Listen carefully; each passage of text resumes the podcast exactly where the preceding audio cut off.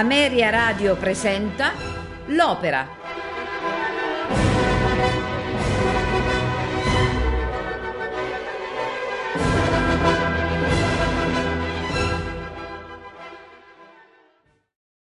Lucia di Lammermoor è un'opera in tre atti di Gaetano Donizetti, sul libretto di Salvatore Cammarano, tratto dalla sposa di Lammermoor di Walter Scott.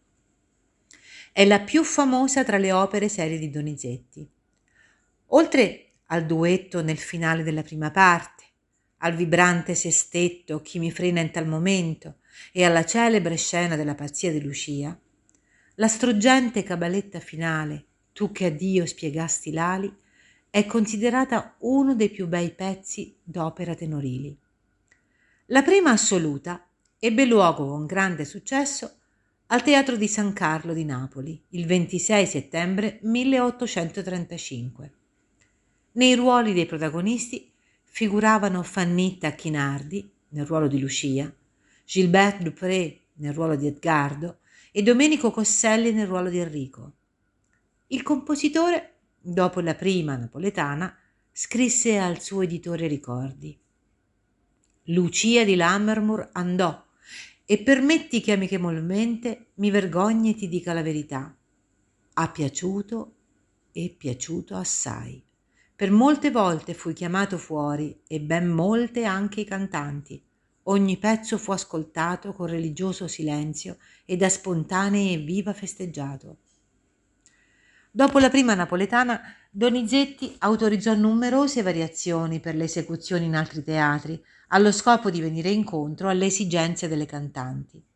Nel 1837, al Teatro Reale dell'Opera, inaugura la stagione estiva nel complesso archeologico monumentale, delle Terme di Caracalla a Roma. Particolarmente rilevante è però l'edizione creata per la prima rappresentazione francese a Parigi in lingua, intitolata Lucie de Lammermoor, che presenta numerose differenze rispetto alla versione italiana.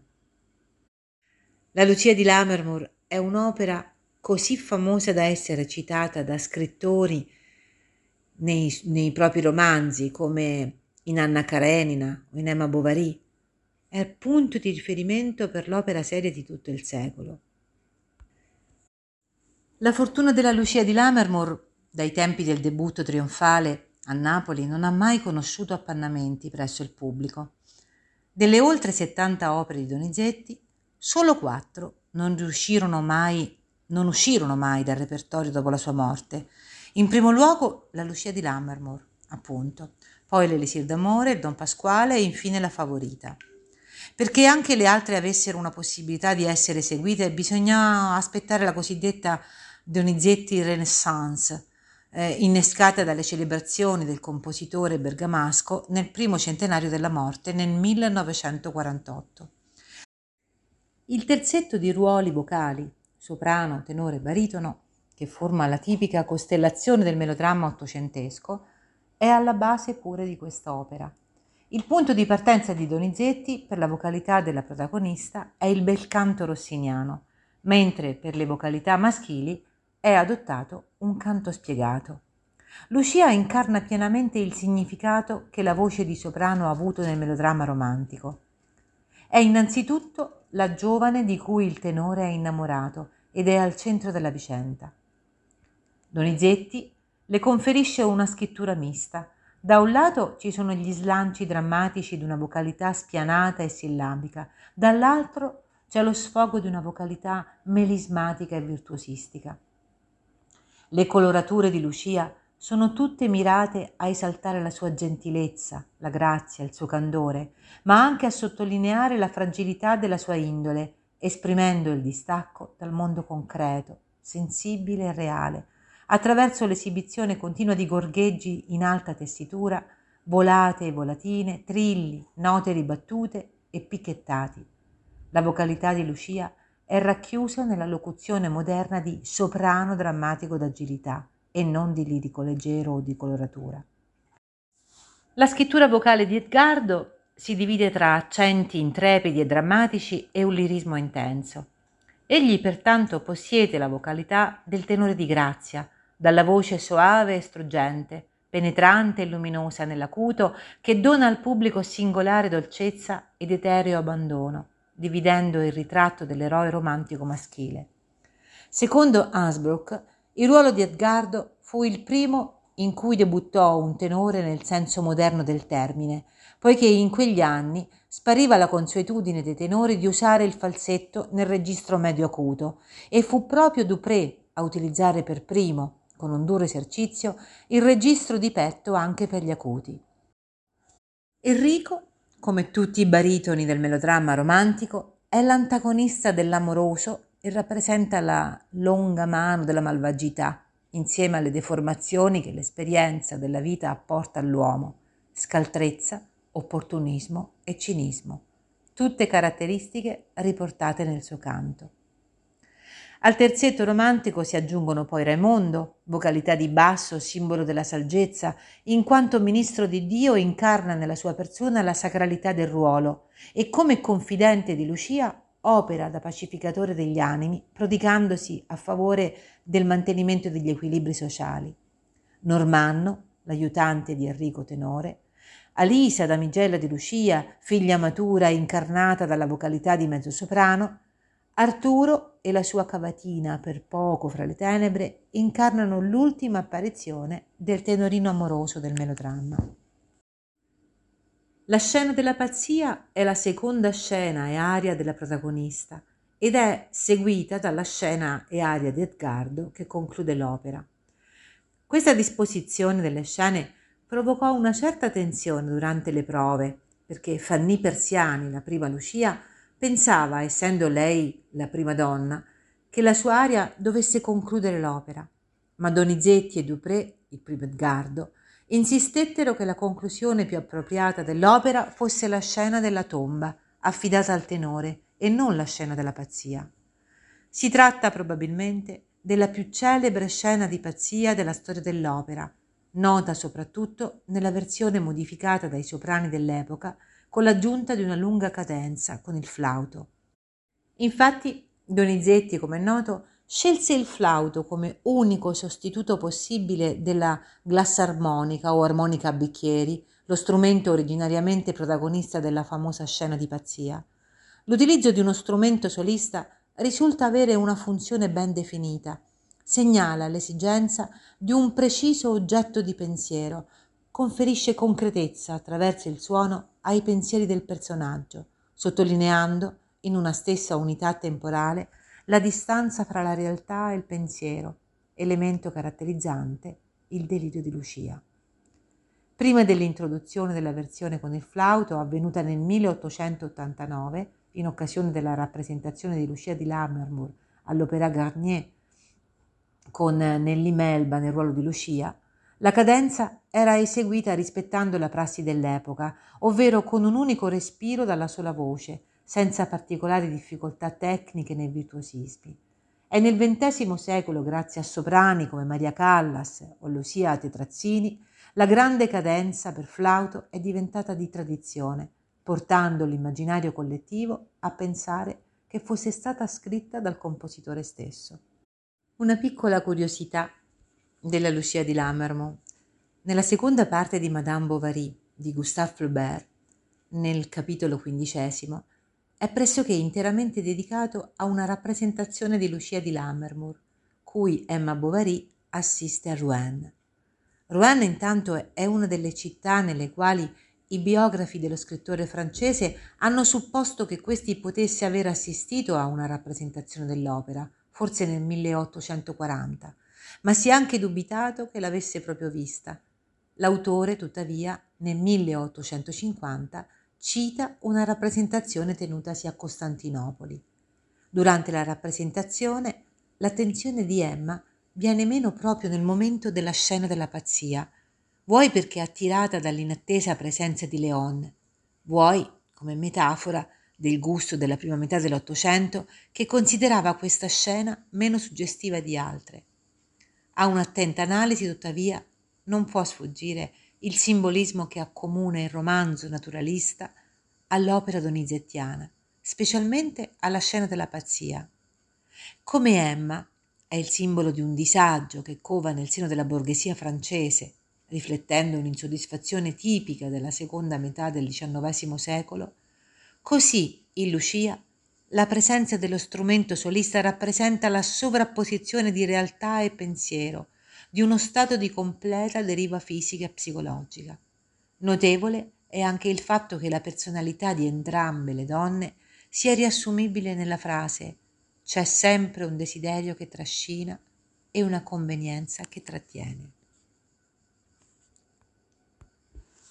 L'azione dell'opera si svolge in Scozia alla fine del XVI secolo nel castello di Ravenswood. Nell'antefatto la nobile famiglia Ashton, alla quale appartengono i fratelli Enrico e Lucia, ha usurpato i beni e il castello della famiglia Ravenswood, il cui unico erede è Edgardo. Edgardo e Lucia si amano segretamente. Nella prima parte, nominata come La partenza, nell'atto unico quadro primo, durante una battuta di caccia, Lord Enrico Ashton viene a sapere da Normanno dell'amore di Lucia per l'odiato Edgardo e giura di ostacolarlo con ogni mezzo. Nel parco del castello Lucia attende Edgardo e racconta ad Alisa, una sua dama di compagnia, l'antica lugubre storia di un Ravenswood che in quello stesso luogo uccise per gelosia la propria amata, il cui fantasma da quel giorno si aggira inquieto presso la fontana. Lucia le confessa di aver visto ella stessa il fantasma. Con l'aria regnava nel silenzio. Alisa interpreta il racconto come un cattivo presagio e mette in guardia Lucia dal rischio di subire la stessa sorte. Edgardo annuncia a Lucia di dover partire per difendere le sorti della Scozia, ma prima intende stendere la mano in segno di pace al fratello di lei, Enrico, chiedendola in sposa. Lucia, consapevole dell'odio serbato dal proprio fratello nei confronti di Edgardo, chiede a quest'ultimo di attendere ancora. Edgardo e Lucia si scambiano gli anelli nuziali e si congedano giurandosi amore e fedeltà eterni. Con l'aria verranno a te sull'aurea. Nella parte seconda, il contratto nuziale, le lotte politiche che sconvolgono la Scozia indeboliscono il partito degli Aston e avvantaggiano quello di Edgardo. Enrico, per riequilibrare le sorti della contessa e salvare la sua casata, impone alla sorella di sposare un uomo ricco e potente, Lord Arturo Buclav. Al rifiuto della fanciulla, che non ha mai ricevuto lettere di Edgardo, poiché le stesse eh, sono state intercettate e occultate da Enrico e da Normanno, egli le dice che Edgardo ha giurato fede di sposo a un'altra donna, offrendole quale prova una falsa lettera, e con l'aiuto di Raimondo, direttore spirituale della ragazza, la convince ad accettare le nozze con Arturo. Arturo attende trepidante la promessa sposa all'altare. Lucia, sconvolta, firma il contratto nuziale, ma la cerimonia è sconvolta dall'inattesa irruzione di Edgardo. Chi mi frena in tal momento? Alla vista del contratto nuziale firmato da Lucia, il giovane maledice l'amata e calpesta l'anello che lei gli aveva regalato. Lucia, impietrita dalla disperazione, gli ridà il suo. Enrico e Edgardo si incontrano presso la torre Wolferag e decidono di porre fine a ogni discordia con un duello che viene fissato per il giorno dopo all'alba. Al castello la lieta festa nuziale viene interrotta da Raimondo, che tremante comunica agli invitati la notizia che Lucia, impazzita dal dolore, ha ucciso Arturo durante la prima notte di nozze. Lucia, fuori di sé, compare tra gli invitati con un pugnale tra le mani e gli abiti insanguinati. Ella crede di vedere Edgardo, immagina le sue nozze tanto desiderate con lui e lo invoca. Mentre il coro la compiange, entra Enrico, che saputo del misfatto fa per uccidere la sorella, ma Raimondo e Alisa lo fermano mostrandogli in che stato è ridotta. Lucia si scuote, crede di avere sentito Edgardo ripudiarla e gettare a terra l'anello che si erano scambiati. Lucia non regge al dolore e muore nello sconcerto generale. Enrico fa portare via Lucia, mentre Raimondo accusa Normanno, il capo degli Armigeri, di essere responsabile della tragedia. Giunto all'alba tra le tombe di Ravenswood per battersi in duello con Enrico, Edgardo medita di farsi uccidere. D'improvviso è turbato dall'arrivo di una processione proveniente dal castello di Lammermoor, piangendo la sorte di Lucia. La campana a morto annuncia la morte della ragazza e Edgardo, che non può più vivere senza di lei, si trafigge con un pugnale. Con l'aria, tu che a Dio spiegasti l'ali. Questa sera ascolteremo Lucia di Lammermoor di Gaetano Donizetti, diretta da Nino Sanzogno, orchestra Teatro alla Scala, coro del Teatro alla Scala. Nel ruolo di Lucia Renata Scotto, nel ruolo di Edgardo Giuseppe Di Stefano, Enrico Ettore Bastianini, Raimondo Ivo Vinco, Arturo Franco Ricciardi, Alisa Stefania Malagù. Buon ascolto.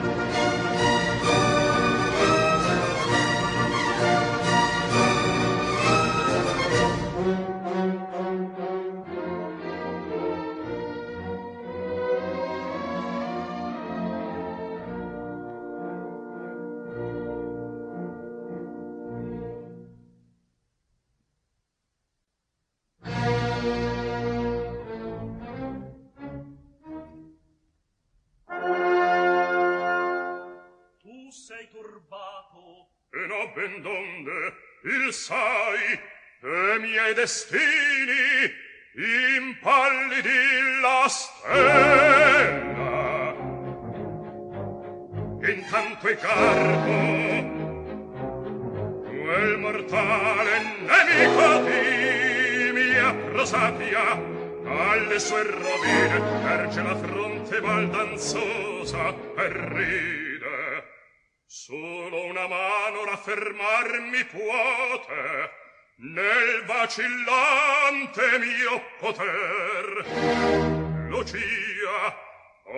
per spinger quella mano.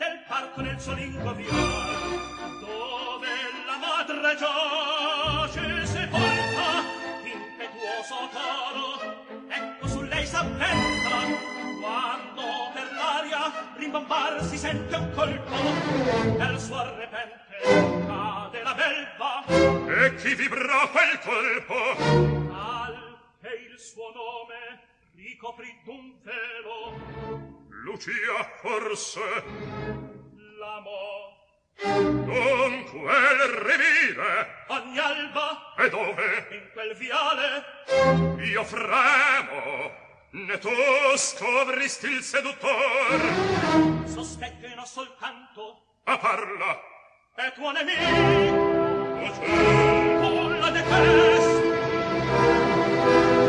essere potrai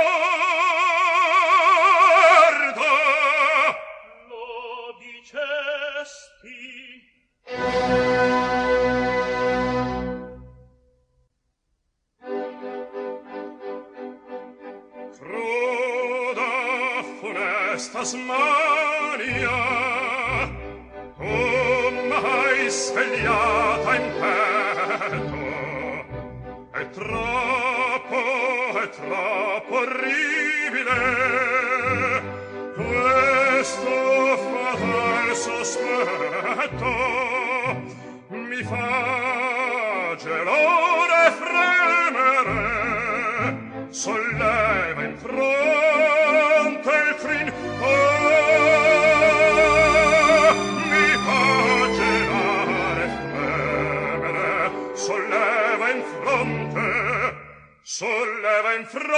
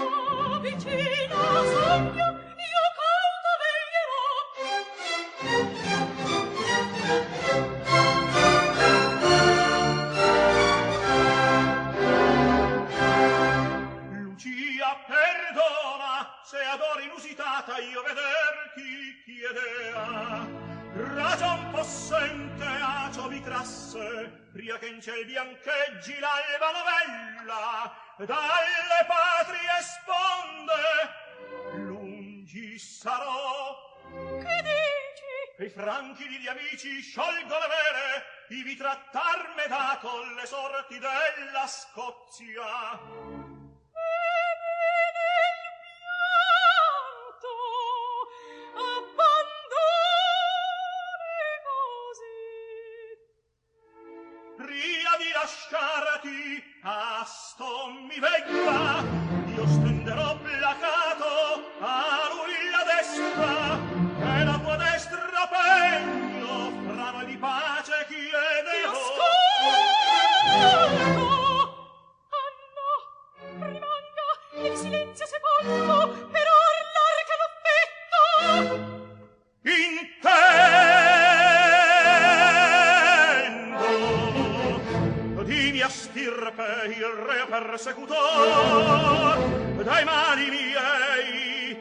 Ancora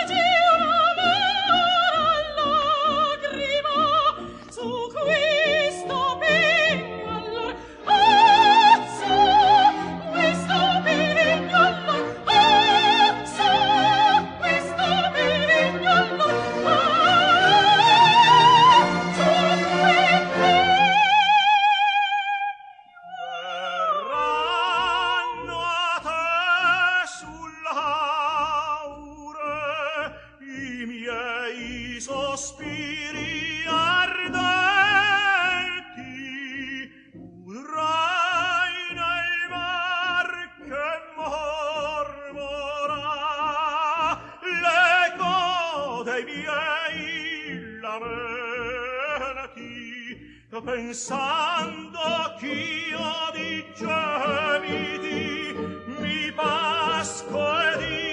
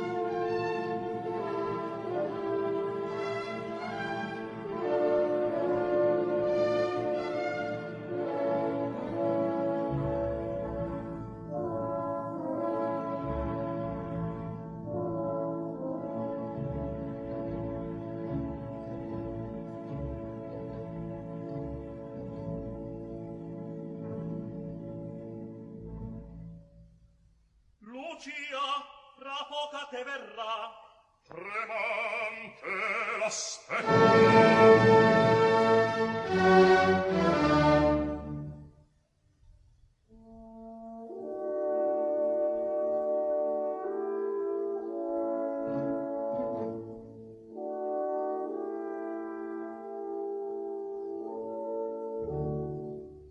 Festeggiar le nozze illustri già nel castello i nobili parenti giunser di mia famiglia in breverturo qui volge e sella pertinace osasse d'opporsi. Non temere l'assenza del tuo nemico i fogli da noi rapiti e la bugiarda nuova che disaccese d'altra fiamma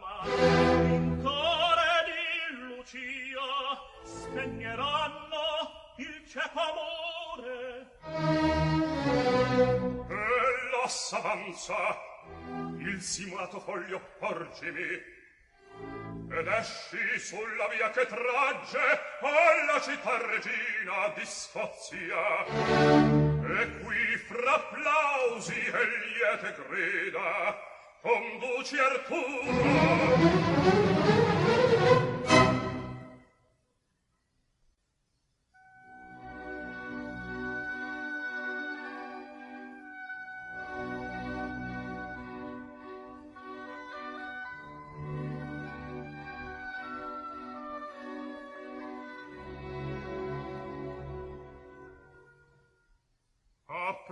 Appressati, Lucia!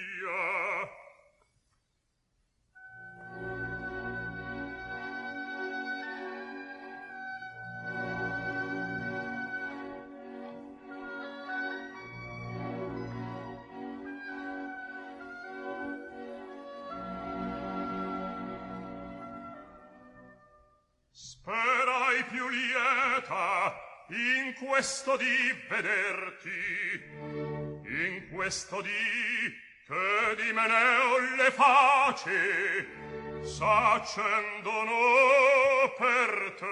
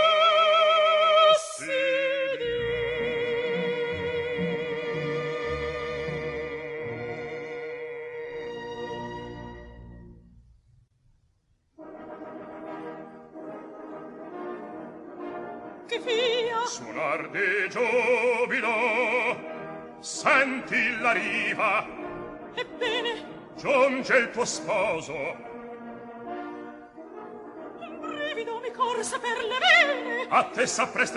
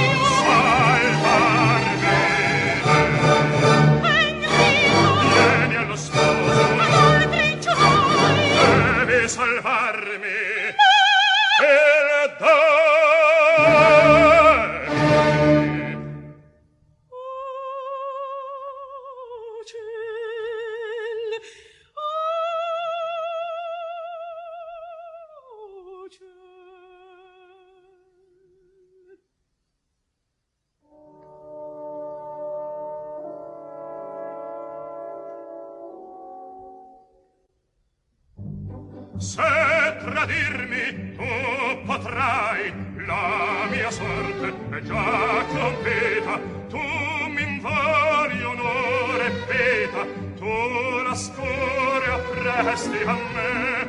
Ne tuoi sogni mi vedrai ombra errata e minacciosa.